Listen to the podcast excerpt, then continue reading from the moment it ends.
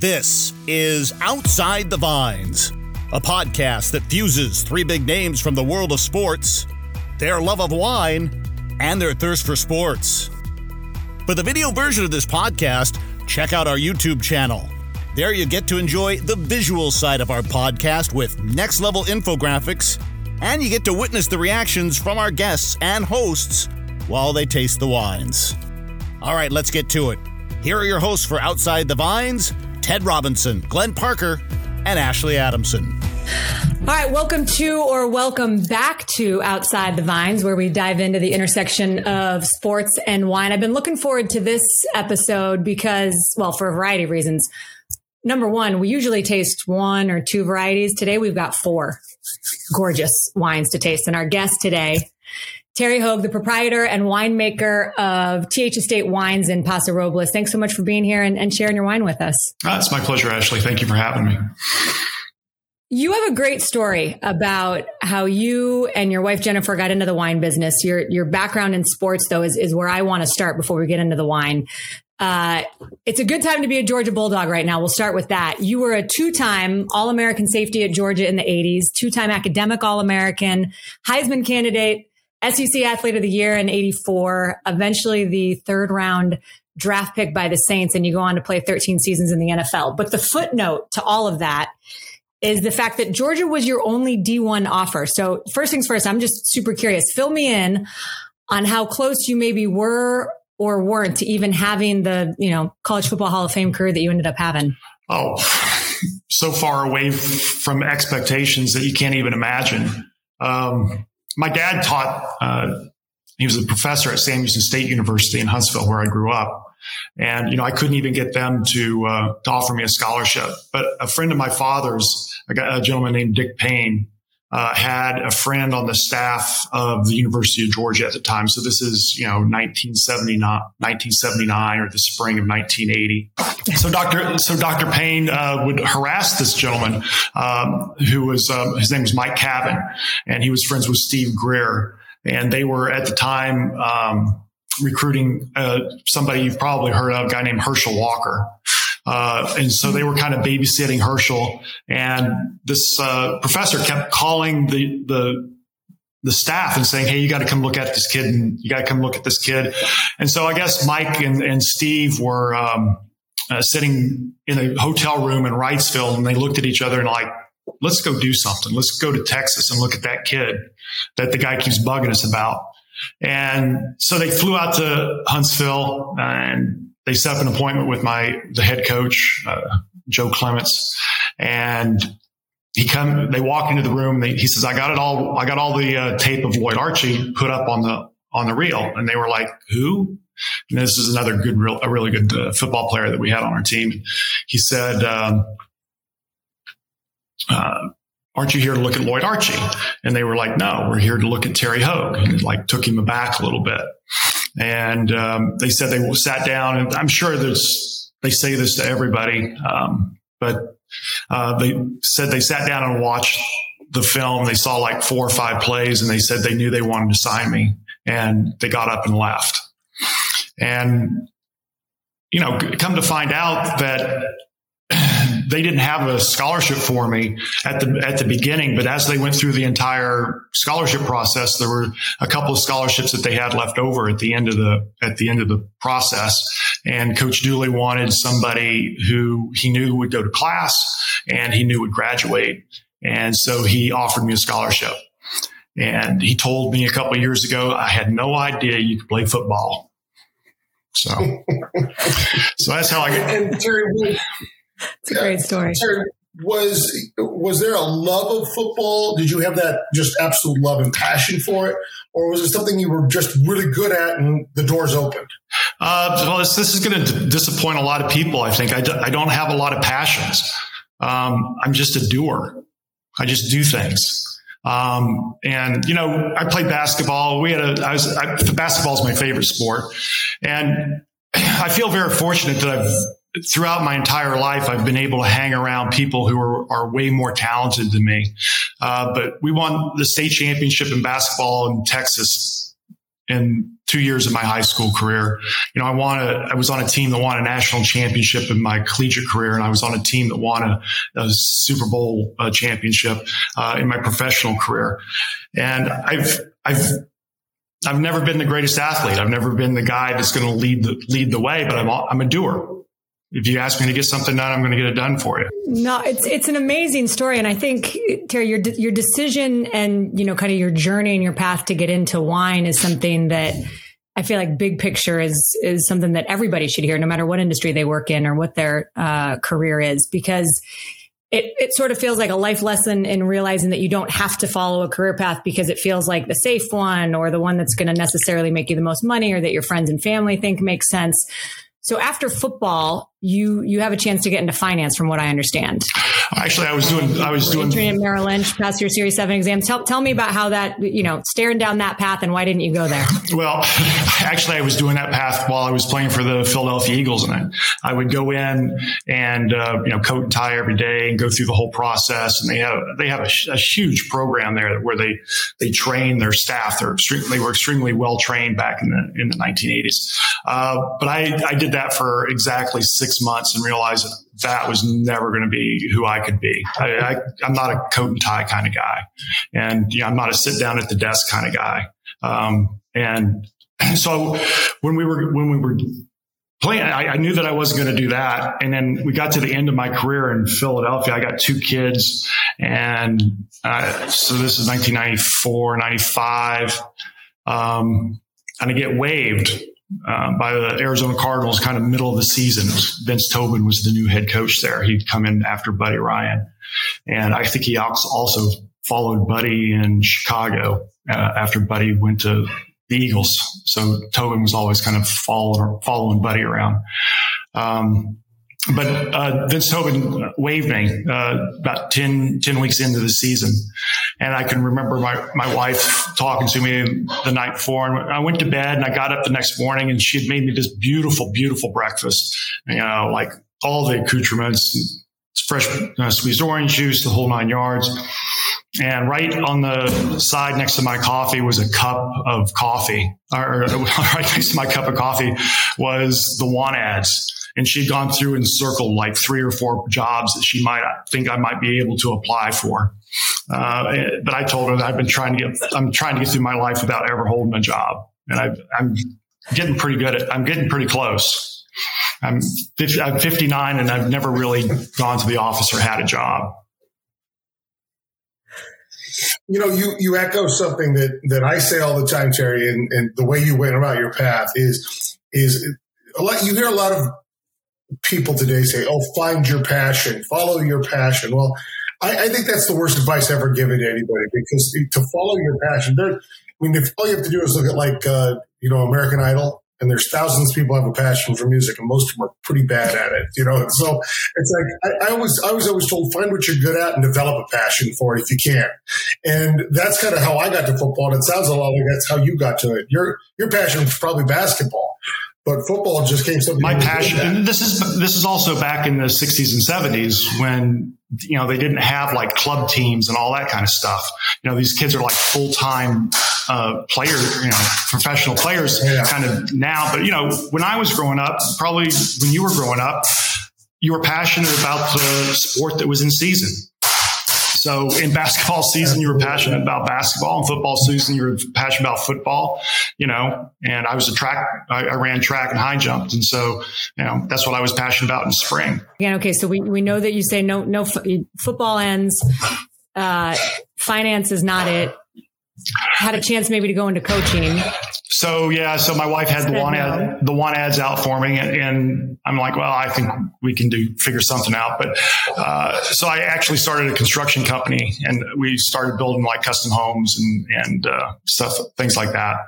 And I enjoyed that a lot. I, I didn't realize uh, playing football that I really had a, a, artistic desire, and but kind of building fulfilled that because um, I would get to like create something from nothing, even if you know it was somebody else's dream home. I was, you know, you bring it up from the ground and it's, um, it's, it's fulfilling. Uh, but I didn't want to do that for the rest of my life, to be honest with you. But, um, it's a there's a different clientele or a, a different employee type that you get uh, in the wine industry than from the framing industry. I can tell you that there's not a lot of guys drinking wine on the on a construction pad. We need to change that, by the way. We need to we need to change that. No, we need to. I think we need to get more wine in the construction business. That's the takeaway so far. Thank you. Well, let's talk, let's talk about let's talk about your Pinot um, because I was I was surprised when I saw Paso Robles and I was like, okay, well, I, I know a lot of the area up there, but I thought this it's going to be interesting where they source from. And I was reading your source. Right. So this is from Rosemary's Vineyard. Is this correct? is actually my wife's passion project. Um, there's some really long-winded stories about this label as well. Um, but she does. Uh, she, her idea was because we've been doing Rhone varietals and blending, uh, you know, basically making, uh, you know, like a chef, kind of combining flavors and trying to come up with the best combination. She says, you know, I want to do the same thing in Pinots. Um, and so she would go to different uh, places, particularly for, and she did a ton of work, uh, particularly to know, you know, what type of, um, uh, you know, what, what type of what soil, where does she want this grape to come from? This clone, this particular thing. So she, Rosemary's Vineyard was the opportunity for her to kind of break in in a big way because Rosemary's Vineyard's pretty relatively famous vineyard in Arroyo, Arroyo Grande. So not actually in the Paso Robles AVA. Um, and most of her stuff came from Santa Rita Hills. But I want to say that the Rosemary Vineyard, yeah, she's here. Let me see. Jennifer, Rosemary, no, you just talk. Yeah, get her yeah. over here. Rosemary Vineyard is is a, the closest vineyard to the ocean, so it has really really great view. I'm in my pajamas. Oh yeah, um, that is perfect. It's closest to the ocean, and it was has, it sandy sandy soils. No, that no, was radiant. Mm-hmm. No, that's actually um, Zotovich. Okay, but um and what I did is I picked site specific places and certain clones that I think would perform well in those locations. Um, there's so many clones in Pinot Noir, and each exhibit a different characteristic. This one that you're going to be trying right now is uh, clone 115 and 767. 767 is pretty big. 115 is a spectacular blending, um, very structured, great. And um, I just I, I, bought by the acre, so I bought a section of the vineyard and you know got to dictate the farming and a lot of things, which was really great. And um, this one it produces juice a little bit sooner than say um, some areas of Santa Rita Hills because it's um, has much more fog influence in Santa Rita Hills than there, even though there is a great deal of fog influence in San Luis Obispo, it does get a little warmer. So this is going to be a little bit larger style, kind of similar to what people would expect when they would open up a California Pinot Noir from like Sonoma or the, you know, the, the Santa Cruz area or even um, the coastal area of um, San Luis Obispo County which is going to be slightly warmer than Santa Rita Hills. Anyway, there's my two cents on that one. so much. I love it. Well, yeah, because that what, what struck me is okay. We're talking Paso Robles, and and all of a sudden we're talking Talley Vineyard, and I'm like in a Pinot. I'm like, okay, that's a cooler area.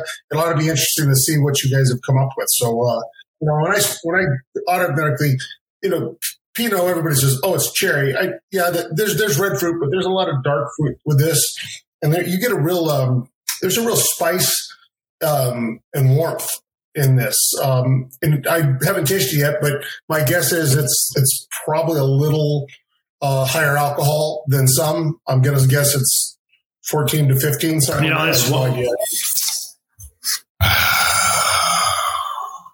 alcohol. I'll be right back.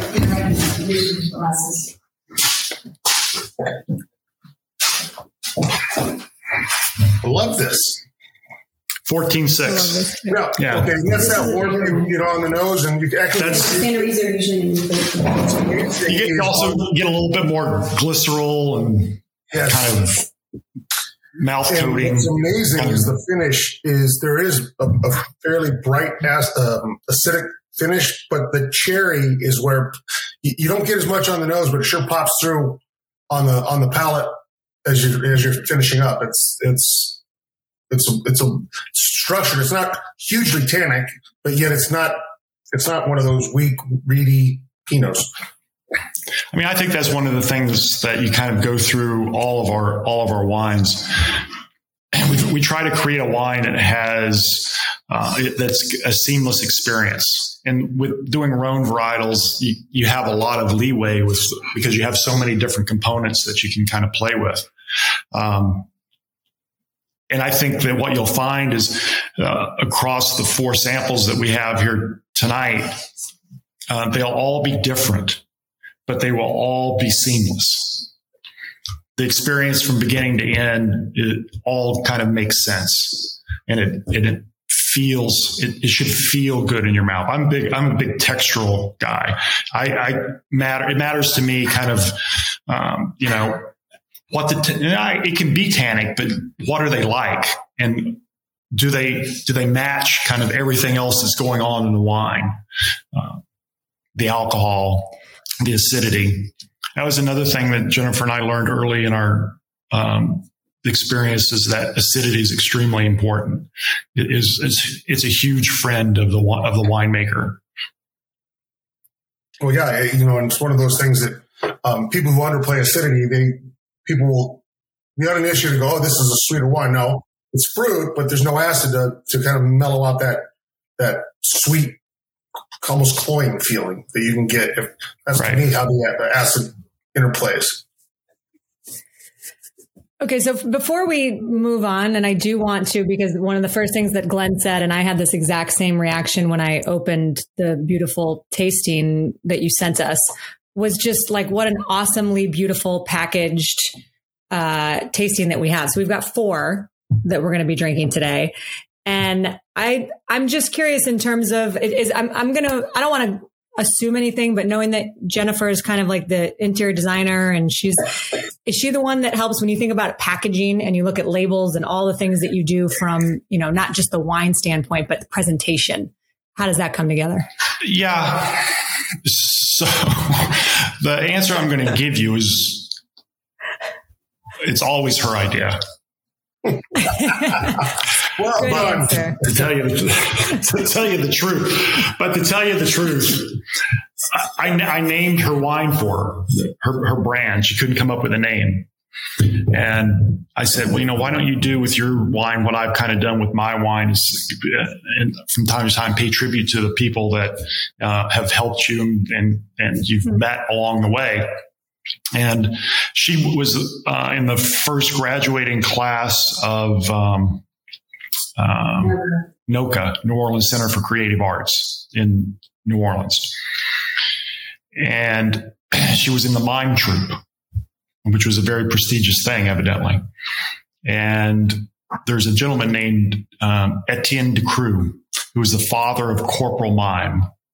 And uh, he would teach people how to emote with their with their body without saying any words uh, and you know like very very famous uh, movie stars and actors and stuff they all they all go they would go and and take lessons from this guy and so she got a scholarship to go to uh, paris and uh, take lessons from this guy for like six months or something and his name's etienne decroux so the name of her her wine is decroux his last name, so she's paying homage to him. And then That's I awesome. said, why don't you make why don't you make the the background kind of like a map of Paris? You know, just kind of like a ah. a, met, a metaphorical map, just kind of like. And so she, that's what she did. So, uh, but she did a wonderful job with it. I, she just, she's dying. She's dying behind me. She's just can't, can't believe. Because I can't remember the story. but um, anyway. So that's, so you that's got, yeah, okay, so there was one. You've got one. That's right. Okay. So then, I, and I do want to, the names are really interesting to me. So the, moving on to the, to the next one, which is the 2018, the skins, which is yeah, 96% Grenache from what I. It could be. That's fifteen percent. Four percent Mourvedre. Yeah. So tell me about this name. So skins. Um, since you guys know about about wines, uh, you, have heard everybody say that the skins are the most important aspect of of the fruit that you're trying to make wine from. And well, yeah, my wife's saying this because you get that's where you get the tannin and the structure and and uh, the flavors and you know all the really interesting things in wine uh, are in the skins. And then I, I won a Super Bowl with the Washington football team. What year was that? I don't that? know that I, I, So that was 1991. Yeah, yeah. I remember that game because I was on the other side. Thank you very much. it took us way too long to get to that. Right. I should have led with that. I, that was my bad. That was one of the fun ones to go to. We, they, for some reason, they in the NFL's uh, infinite wisdom, they had us play in Minneapolis, Minnesota, and it was. Uh, Right. So that, so actually that gives me a lot of, a lot of history and I'm not going to, I'm not going to punch down on you. Glenn went to a lot of roads. Uh, I went to five Super Bowls and didn't win a one. Don't worry. I am very proud of every one of those five teams, as you know. Very tough. Yeah, you should, and you and you should be. I mean, to get to to get to that point is like winning the lottery. Yeah, yeah. Glenn, my, my favorite quote of Glenn's is in order to lose five Super Bowls, you have to make it to five Super Bowls. Five Super Bowls, yeah. So, which is a lot more than most people could say. Exactly. Um, okay, so so Glenn, tell me, have you have you tasted this one yet? I've been I've been really inhaling the aromas. Grenache uh, is there. It's the it's the bright fruit. It's the it's the uh, it's that um, you're gonna get. There's red fruit on this. There's also a little bit of um, I don't I, I don't I don't like to use too many words to describe wine because I think it get kind of pompous. But there's some certainly some um, there's a vegetal vegetative like but not vegetable but you know what i'm saying. Kind of a herb not your herb but yeah it's there. Maybe it's an herb note. Yeah there you go. Maybe i'll go with herbaceous. And then there's certainly a lot there's some spice. And that i think that spice that um, herbaceousness comes more from the Mourvedre that that bigger backbone kind of just pops in there a little bit but love the nose is nice. You know i'm actually so I've turned over my winemaking in the last few years. So now I'm just kind of the consulting winemaker. This is actually one of my uh, proteges uh, blends. And he's been sneaking Mourvedre into a lot of stuff. And it's not because we have that much Mourvedre. Mourvedre's a wonderful, a wonderful fruit. I'm, I'm thinking that he probably did it here for just a, a hint of structure probably to, to cut the acidity well, just works. a little bit and also color it up. The color is beautiful. I mean, just so that you have a nice. well, it comes across on screen, but uh, it, it works. Beautiful color. This is a, yeah. a really nice blend. You know, it's got a, it's got a nice mouth, nice mouth feel. Um, it kind of goes, it kind of coats your mouth, kind of goes across, and then as you're finishing it, and you, you get a little bit of the acid kind of down your tongue as, as you finish. I'm sorry, so I, I, feel like you I just looked at it. It's 15% alcohol and it does not taste like that. I wasn't going to say anything. No, I, um, uh, Phil LaMontagne, the kid that's uh, been making wines for me the last few years. You know, his when he came in, he was like, "I want to make low alcohol wines. I, I know I can show people that they're going to be awesome." And I said, "You know, probably you're going to want to end up around 15% here. I've just noticed that that kind of is a nice sweet spot for the wines. And he fought it for a couple of years and really tried to, to craft wines that would be lower in alcohol. But he's come, he's come around to the fact that, you know, in a, in a balanced wine, uh, from start to finish, in Paso Robles because you're going to have ripe fruit. Um, you're not. It's not going to be a matter of sugar. Fifteen percent is a pretty nice place to land. Yeah, I would it's think because of the climate, moderate. There, there's so much. There's enough heat. You're going to get the fruit ripe, um, and they're going to. Unlike some places that the fruit ripens at 13, you know, where you're going to be at a 13, you're ripening. It's very tough, I would think, right. to make any wine under the the 15 unless you really start taking away some of the characteristics of it. Well, I mean, I I think you could do it, but you would either kind of be going back and making the plump that the guys were making uh, way back in the day when they were, we were just shipping the, the fruit out to uh, Napa, um, because they would pick it, you know, like 22 and a half, kind of like a, a, a French Burgundy. And it, you know, a Syrah is not a French Burgundy. Um, and as people finally figured out how to let the fruit get ripe here, all the really lush and beautiful flavors. And you go to you go to the Rhone region. I like Rhones because we we do all Rhones except for Jennifer's Pinot. Um, Yeah. they're all they're all alcoholic.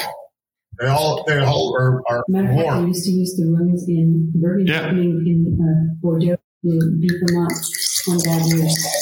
And Jennifer's just giving me a little bit of history. Evidently, um, Bordeaux and Burgundy uh, would use Rhone uh, fruit to beef up the That up doesn't sound like the bad French vintages. Somehow that doesn't surprise me. Yeah. Why? Why? What? What was it? I'm, I'm, not, I'm curious. What, what was it? I mean, you, you are focused on producing, you know, Rhone style wines. So, what about you know those flavor profiles drew, drew you both in? Yeah, because they taste number one i don't i don't like the cab profile and i'm sorry but i just don't and people always show me these beautifully made cabs. And even a beautifully made cab i'm just like uh it's like it has they do and i'll drink i mean it's completely serviceable. But if you're asking me what i want um, i'm going to go fruit. And you don't get really i mean you can get fruit in a burgundy but you don't get fruit in a burgundy like you do in a rhone. I mean, Rhone is just kind of all just luscious. Okay, so that's why I'm excited to t- taste the next one that we're trying is the That's the word I'm looking 46, which is 40. percent Yeah. So the 40, so the 46 is named after 46 defense that I played for Buddy Ryan for a lot, lot of my career. And then we live off of Highway 46 in Paso Robles. That's kind of the main thoroughfare, thoroughfare through town.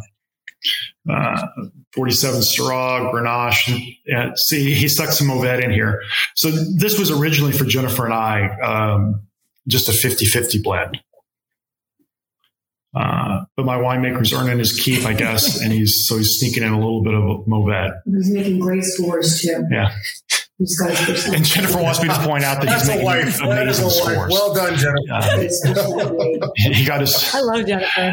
he, he- evidently he evidently I didn't know this. This is new to me. They got a, a we got a 98 on something. What do we get a 98 on? The Syrah. A Syrah? Lonval? Mhm. From who? Um, Jeb Dunnuck. Oh, very sweet. Well, From right. uh, Jeb Well, I'll tell Dunnuck. you what. So Now, you now you I, I didn't know. We got 96s with, uh, with Matt Kettmann from Wine Enthusiasts. I, I was just going to say Was now, Glenn saying 46 something? because of the road and the defense, or you could have named it the Doug Plank. I mean, either way you wanted to go about it for the. For the you would have enjoyed Doug probably would have appreciated that. I, I met Doug Plank one time when I was playing for the Cardinals with Buddy. He came to visit Buddy during practice. And No, he was. Your, he was just he not a was very big guy. He was a guy that was built well. and we're all about six foot but he tall. would hit, I guess. Um, I, I, I worked with him and got to know him a lot in, in, in the days right after I retired when I was working. I, I would work for NBC and do a lot of the arena games, and he was involved helping out. And, and then, of course, I worked for the Cardinals for many years. Uh, post post NFL retirement in broadcast, so I got to know him there as well. And uh, so the Doug Plank connection is one that you know, I know, and, and it's only coming to light recently that that's why the 46 was named the 46, simply because of, that was the number Doug Plank wore. right. Well, it's, it's, yeah, it's only uh, because you, yeah, Buddy doesn't call anybody by name. He only call he only that's true. He only calls you by number. And so when he would when he would grade the film, and we used to call it the Triple Crown, and I can't remember what the third part of the Triple Crown was, but he would read he would read the play and say whatever, and then he'd go down 90, 92, dumbass, 34, horseshit, 47, whatever. There was you could be you could be a dumbass, horse shit, or I can't remember what the third one was, but you, that we call the triple crown when you could get all three of those in one See, play. that, that's that's the old school. school coach that can't play, can't coach so anymore because the players are too sensitive. Uh. Yeah, exactly. I mean, so what they put the number, your numbers on the back of your helmet. And that was so that when he was because he watched from behind, and so that's who he knew how to yell at. Yes, he wouldn't yell your name. He would say, "Hey, thirty-four, you're a dumbass." oh, okay, I knew that, coach. Thank you. I shouldn't be over here. I should be on the other side of the field. I know. I, four six. Let's let's get us. I mean, yeah, I was gonna say I don't want to skip ahead because the thirty four is what we're the three four is what we're drinking last. Well, let's, not, let's here we are on the four six. Yeah, go with the four six. You know, it, it, this this is to me is this is um yeah this is where Shiraz I think is coming out. Um, you uh, for me it's I always, and it's, maybe it's me, but there are some Shiraz that come out and you get a little, a little molasses, but some come out and you get a little licorice. And this is kind of right between the two of them. That, that, uh, what do I, I call it gelatinous sugars. I don't know how else to say it because I cook a lot too. And that's that kind of, that caramelized gelatinous sugar you get. Um, right. So it's, it's that very deep sugar fruit's there, sugar's there, there's spice, but then now you're starting to get into that when you do the essence tasting all the way around, start getting into the saddle letters, the, tobacco and all that stuff. Right. In. So very typical. Yeah, if you have if you have a good imagination, you can go all kinds of places with this. But for me, when I when I when I put it in my mouth, it immediately you know yes uh, is glycerol and, and, coats and coats my mouth. And then I get I get some bright red fruits, and then I get some darker red fruits, and then the acidity picks up and carries you into the end. But it's not hot, even though it's 15. The Grenache um, gives you that. The Grenache gives you the bright fruit on top of that Syrah, and that Mourvedre, that little bit at the end is that that structure. Right. It's, it's been aged 28 to 30 minutes. So this, oh yeah, I'm sorry, I'm, I'm being negligent on my duties. Um, this wine is our uh, we, we do two we do two wines we do a, kind of a normal uh, aging on on wood um, and then we we craft a 46 and then we kind of take parts of that and we put it back in barrel and, wow. and age it for another year or so um, uh, before we bottle it which kind of um, helps create that seamless that seamless experience and you know, it's kind of the layer the layering of of flavors what babe? It's 15.25. Yeah, it's 15.25. So, you know, I think next time we do this, we get both of you on together. And she, I think this will be a lot of fun with the two of you just leading us through this whole thing. Because I think this, she is a superstar back there. You you obviously don't know us very well. no, I've been married a long time too, and I have a feeling it's not too much different okay. from our relationship. Well, I'm just laughing about what what you yeah. said to her about Santa Barbara because I had that exact same conversation with my husband a couple years ago when we went to Santa Barbara for the first time. Oh yeah, this is this is where we need to be. And he said, well, your husband, can yeah, you find a new husband that can afford to have you live here. I was going to say, oh, you're in Santa Barbara. You should come up and visit. Well, and I, I figured now, he would acquiesce. On, now officially, now that I know where you guys are, I'm, I'm, we do come down that way. We're up in San Francisco. And, you know, I will definitely. Just last week, I was in Santa Barbara at a few wineries, and I just didn't have time to come up. So I'll be up there again uh, at some point in the near future, and I'll make sure I, I call ahead. I'm going to chastise all of you for not showing up. you should. We'll, we'll take that. We'll take that. All right. Hey, I got so a question three, before we move on to the last one, real quick. Okay. So, for me, is more of the wine novice on this podcast. I like to, you know, I'm more of like the the everyman. Uh, I represent the the average wine drinker. And to me, it's always so fun to talk about like the verbiage that is used when describing wine because I mean, Glenn said it. If you if you go down a rabbit hole and you start using too many words, you kind of lose it. So to me, like some of the descriptors make a ton of sense and I get it, and some of them just make no sense at all. So, what is the most ridiculous term that you have heard to describe wine? Uh, oh, I'm going to have to think about that a little bit. But I, I, can I can tell you that you hit you've hit upon something that I I've been hoping to help demystify in the in the wine industry for a really long time is is the verbiage. And one of the reasons that people don't like to drink wine is they don't feel like they can say the right words. Yeah.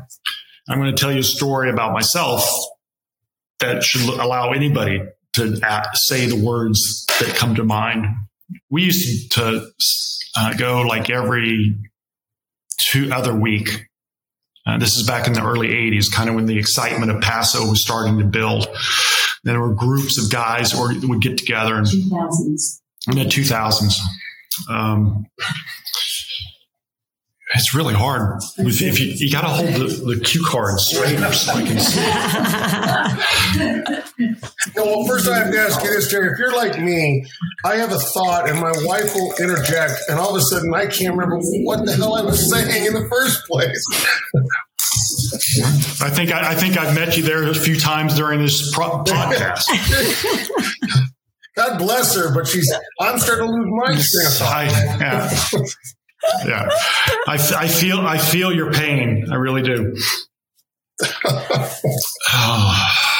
so people not understand. Yeah, so people feeling the verbiage, the verbiage. So now we're you're right. So all of us would get together and we'd bring our wines, we'd put them in paper bags, and everybody would pour them, and then we would all vote on them, and you know we would go around and talk about them before we unveiled who they were and what they were. And I'm sitting in with this group of guys. There's a couple of the guys, you know, have uh, have been scored really well by Parker, so you know everybody bows down to them. And you know, there's some other guys that are are making some really good stuff, and you know, so there's a lot of ego in the room, and there's a lot of everybody wants to make the best wine. And I can remember they, somebody poured a wine, and it was reduced or uh, had become reductive. Uh, and it's there was um, mercaptans, I, and I didn't know what a mercaptan was at the time. um, and I'm like tasting this wine, and I'm like, I couldn't get away from it. Every, I stick my nose in it, I drink it. Every single time I was in Big Brand Tire showroom. Okay, that's because of all of the the rubber yeah which is a mercaptan like smell. But I'm like, I couldn't get that out of my head.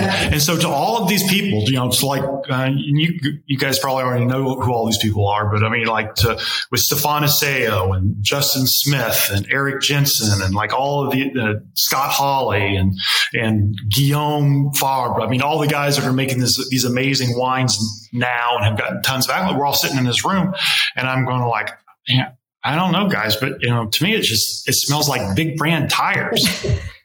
and they all, you know, ha ha ha ha. Like, no, you know what? That's fantastic. So my point, my point is, is that my point is, is that you only have the experiences that you have in your life. If you've never been given fennel or you've never been given anise, you may not know how to name it, but it might, you might say that's like a sausage or like something that you've had which is completely different than the thing that mm. it is. But people can't get past that because they think they have to be right. Yeah. And really, nobody can be wrong because I cannot tell you what you're tasting. Only you can tell me what you're tasting. Terry, I love And you can only do it with a language that you have. I love that. Thank you. Because you just echoed my sentiments exactly, but about I was about 10 years, or not, maybe not even that ahead. I was in Napa having Sauvignon Blanc. There was a French winemaker there and a person that was, we were going through and I'm, we're smelling this and the Frenchman saying, oh, this is typique, you know, and I'm like, no, this is cat piss. It's mercaptans. It's in, in white wine, it comes across in my smell as it's the cat has marked his territory and it's awful. And but the French, right. oh, it's. I'm like typique, like it's typical. Like that shouldn't be typical in any wine that I want to enjoy. and and you're no. right. And in, in some, I've had it in other times. You're exactly right. It smells like I've walked into discount tire. That's what it smells like. It's like, whoa, what is that? I'm, I'm right. smelling. You get a lot of, you get a lot of rubber and like hydrogen sulfide and kind of rotten egg, kind of sulfury, kind of yucky, yucky I have smells. been invited to many of those. but I, I try to encourage I try to encourage people to just use the vocabulary that they feel comfortable with. Yeah. And then the people around them are hopefully will be accommodating and like try to meet this person on their experience. And if they know more, maybe they can teach them a little bit. Well, I know. And if they don't know more, they can all just And can't they can't they also look at it and go, you know what? It does smell like that. We just have this name for it. Because many times that that smell Right. you're smelling is the smell. That's what it is. It, it's it's your best way of identifying that smell. It's it's it's very similar to no Right. one can tell you what a French horn sounds like, but if you hear it and then you hear it in the orchestra, you know what the French horn is. But this how you hear it's different than anybody else. So Right. you got it right. And then the other thing I wish people would do is stop is when in critiquing wines, and I don't know, we've probably done this through the entire episode. So, uh, but when critiquing wines, you, you pick out the things that are good about it, um, not the things that are lacking in it. Because most of the time you pop a cork of a wine, you're looking to have an enjoyable time. You're looking to yuck it up with your friends, uh, or it's at a dinner or something where you want it to be memorable. So, you know, a lot of people want to go to the negative aspects. Oh, I can pick out a flaw in this. This is, you know, too alcoholic, too acidic, too tannic, not tannic enough, too sweet. Um, but instead, taking the challenge and saying the things that you like about the wine, because really those are the things that will help you remember a wine. I know that Jennifer and myself, uh, we were at a restaurant in London uh, for one of the football games that we played over there and we went to the Bibendum, which is the old Michelin tire, talking about tires, the old Michelin tire building in, in London, and had the most amazing wine. It was an Italian wine, and we actually smelled it from another table, like they had decanted it, and it was like wafting over our way, and we're like, we want one of those. Um, and that was just a that was just a really wonderful experience. But there was, you know, even though we were in the Michelin building, there was no you know, it- it's it's funny. You, I, I'm glad you say that because uh, what we do here, we are not a, we are not a wine critique. We are not a wine review. We are a enjoy and find out about the winemakers, and then talk about the wine something and what we love about them. You know, all the different things. So that's what this is all about. So thank you for bringing that to the fore because that's really important to us as well. Um, we're we're here to enjoy. We're here to have fun for this for this hour or so. We get to do this and meet people like yourself and your wonderful wife Jennifer back there, who's helping helping us all out. Um, that's incredible. Thank you for that. So Um, you're welcome. It's my pleasure. So should we talk about what we love about this last one, the Syrah? the Shiraz, it's it's big. and It's it's a, it's a This Shiraz. this one. So I So I'll this is the this is the 2016. Uh, yeah, this is a three four. This is three four. So another extended age. So this goes through the original uh, kind of barrel time, uh, like fifteen to sixteen uh, months, and then we put a blend together. This used to come from. I have a, a a block in the back that I put in for Justin Smith at the beginning of my career. This is 13.5%. Yeah, so this is back when my uh, this is one of the first years that my uh, winemaker was make helping us make the wines, and so this is a thirteen point five percent. So this is where he was really trying to like pull back on the on the on the wines. The things the thing that I would tell you is it's, it's beautiful, Yeah. but it, but it feels bigger. It, it does. What I like about it is it doesn't have that. Um, sometimes for me, the warmth of alcohol can get can be overwhelming. Um, but it's still got some fruit. Yeah, you don't. It's not a shot. It's, it- it's still got, exactly. So I always call them cocktail wines, and it was. Um, I'll never forget the. In, in, this is probably a little before your time, but in the mid to late '90s, um, big scoring wines came about. You know, they have to be jammy, and they have to be extracted, and they've got to be all these things. Like, what am I going to eat with this? like, I can't. If I'm having a cigar at the bar, Right. okay, I'll have this wine, but I don't like this wine. I want to. I want to have a couple of glasses of wine around the meal. You know, like you said, looking for the good in the wine. It was hard to look for the good in those wines, other than the fact that they were big jammy bombs. You know, it was just that's Right. that's not my style. Um, it's and Well, you know, it, it can it can be my it can be my style in the right. right setting, At the I'm right sure, time. yes, but I'm I mean, I've I've made huge wines as well. I mean, I got some wines from, from when I was first doing it. You know, probably over 16, 17 percent alcohol. Those are big. Just gi- gigantic, gigantic monsters. Yeah. They're beautiful, but they're actually still beautiful. Um, but we we decided early on. I mean, kind of when we discovered that kind of acid was uh, was one of the keys that we needed to make sure that we always maintained in our our wines. Yeah, and uh, I think that we started pulling back the the ripe the ripeness as well. I think that's smart, and I, I think you you know it, it's funny when you, when you go going back on something you said you know talk about looking for the good. And you, you talked about your experience in the in the um, the restaurant in in uh, London. I often so for during my time while I was still playing in the NFL, shortly after you retired, I would lead tours and tastings at, at Mondavi, and it started with the trade groups and insiders, and then eventually got to the public groups and whatnot. And um, I'll never forget, like I'd, I'd, be out and about, and somebody say, "Oh, I saw this thing about you in uh, Wine Spectator or in GQ or in Sports Illustrated," and they'd say, "You're the wine guy." I'm like, "No, I, I really enjoy wines. I'm, I'm learning them. I'm getting better." And they said, "Well, boy, I bought this wine in Napa Valley, or I bought it in maybe it was in Santa Barbara, wherever." And they're like, "It was me and my wife, and it was so good. We bought a case of it, and then we got home and it wasn't very good." Well, tell me experience you had, and they will always go back to well, it was this beautiful setting overlooking the valley, and we tasted this wine. It was incredible. I go, it's a location wine.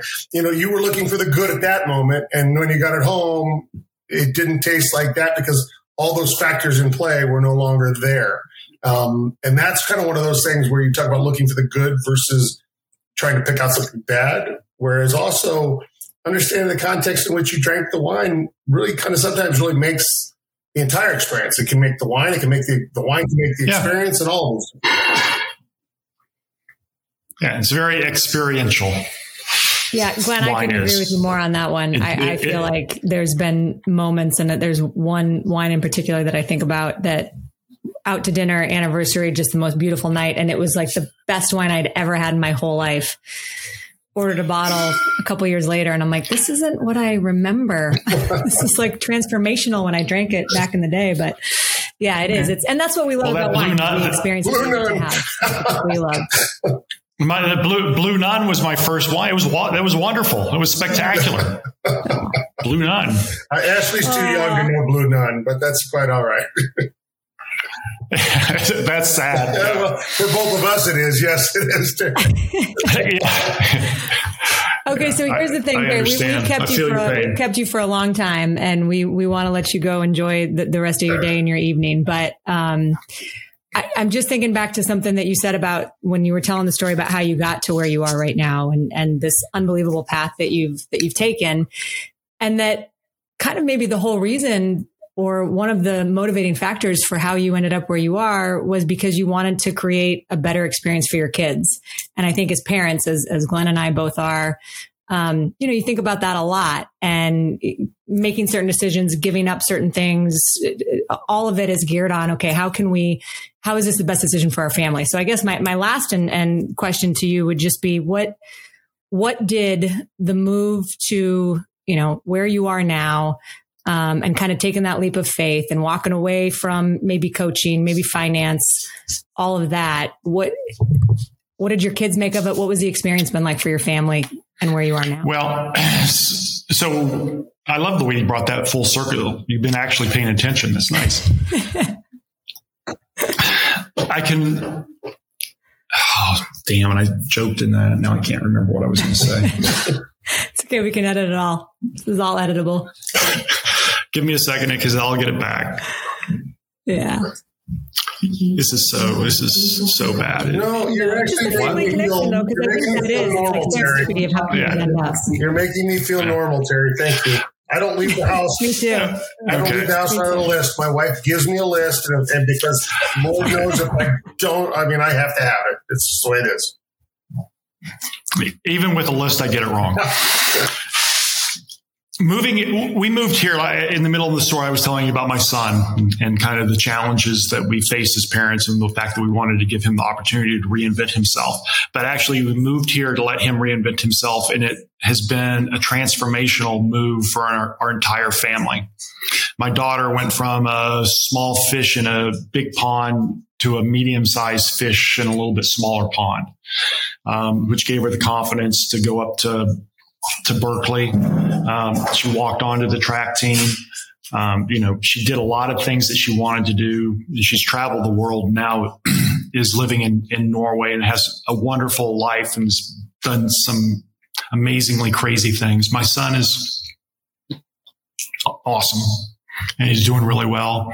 Um, and my wife and I got to do 20 years of this uh, wine experience, and it's and it's fed our family, and we've had wonderful experiences, and we've had the opportunity to meet people like yourself, and so the move from where we were to where we are now was transformational, and it's yeah, it's been a good ride. Terry, that's a beautiful story. And uh, I'm grateful that we were able to connect with you and taste some of your wine. And I know there's, I mean, we're coming to see you. So just know that. Get ready. Tell Jennifer. We'll come in the summer. All right. We would love we would love to see you. All right. We, we really would. Cheers to you and cheers to another great episode cheers, of guys. Lines. We appreciate you, Terry. Thank you, Terry. Cheers. Thanks for having me. Outstanding stuff. Cheers. Thanks for joining us this week on Outside the Vines. Remember to check out our YouTube channel to get more out of your experience with the podcast. We look forward to welcoming you back on our next episode soon. This has been a presentation of Outside the Vines for the love of wine and the thirst for sports.